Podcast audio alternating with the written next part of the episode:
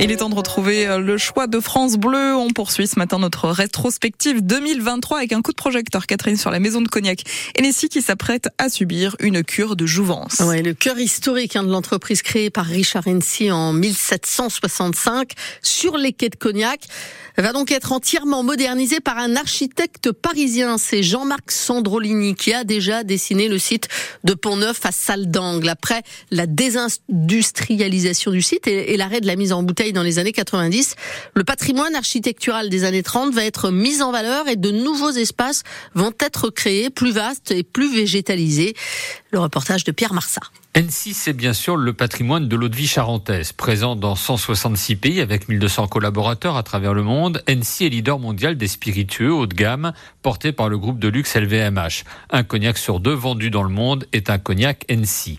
Mais c'est aussi un patrimoine architectural, avec sa salle Houdin du nom de l'architecte parisien Art déco, Marcel Houdin, qui a aussi construit les cinémas Gaumont. C'est un coup de jeune que va vivre le site historique de la Richonne. Nicolas Pascal est le chef de projet du chantier. Ça va être une nouvelle très grande phase de transformation de la maison. Ça va être une vraie nouvelle étape. On va passer d'une ère qui a été industrielle jusqu'aux années 90 à une ère tournée vers nos collaborateurs et avec une qualité de travail qui va être complètement transformée sur ce site. Le chantier de rénovation commence par des fouilles archéologiques. L'usine a été construite après le rachat du couvent des Cordeliers voisins.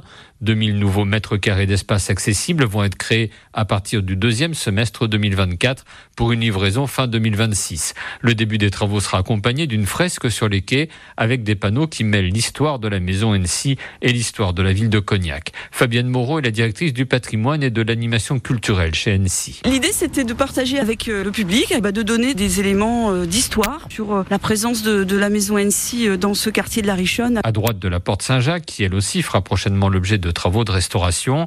Le chantier du futur site de la Richonne est entouré de palissades sur lesquelles on peut découvrir des grands tirages de photos anciennes de la collection NC. Fabienne Moreau. On a une partie qui est peut-être un peu plus pédagogique avec des dates et des données euh, précises sur, euh, sur des faits historiques et puis euh, des grandes illustrations avec des très belles photos noir et blanc qui datent de l'entre-deux-guerres et qui font partie d'un fonds iconographique très riche sur Cognac et sur les activités de la maison NC. Un grand jardin est prévu à l'arrière du pavillon d'honneur. Un reportage de Pierre Marsat retrouver sur francebleu.fr. Quelques idées sorties arrivent dans un instant sur France Bleu La Rochelle. On ira faire un petit tour à Angoulême pour une sortie familiale avec un théâtre de marionnettes qui vous est proposé cet après-midi, même ce matin. On en parle juste après Oshi. Puis t'as dansé avec moi, c'est le nom de sa dernière chanson.